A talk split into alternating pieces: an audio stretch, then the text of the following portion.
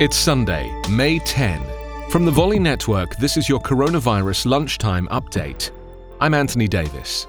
Michael Osterholm, director of the Center for Infectious Disease Research and Policy at the University of Minnesota, gave his sobering assessment of the pandemic, saying we're going to see 60 to 70% of Americans infected with COVID 19. When asked whether the US is ready to reopen the economy, Osterholm said it was unclear what exactly that means.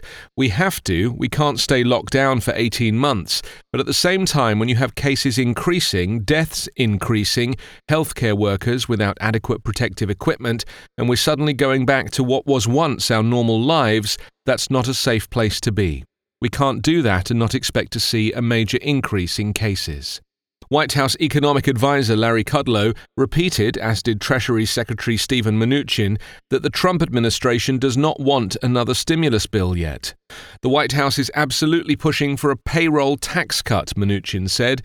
A payroll tax cut would do nothing to help those who lost their jobs because of the crisis, especially lower income people in industries like tourism, hospitality, and dining that have been especially hit hard by the pandemic. Precautions against COVID 19 infection have been stepped up at the White House, but are hampered by the cramped and poorly ventilated conditions in the West Wing. Dr. Anthony Fauci, whose profile has risen steeply during the crisis, will now enter a form of quarantine and work remotely due to exposure to a White House staffer who tested positive.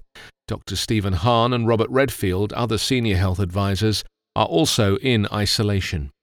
The current number of tested US coronavirus cases has increased to 1,351,272. 80,146 people have died.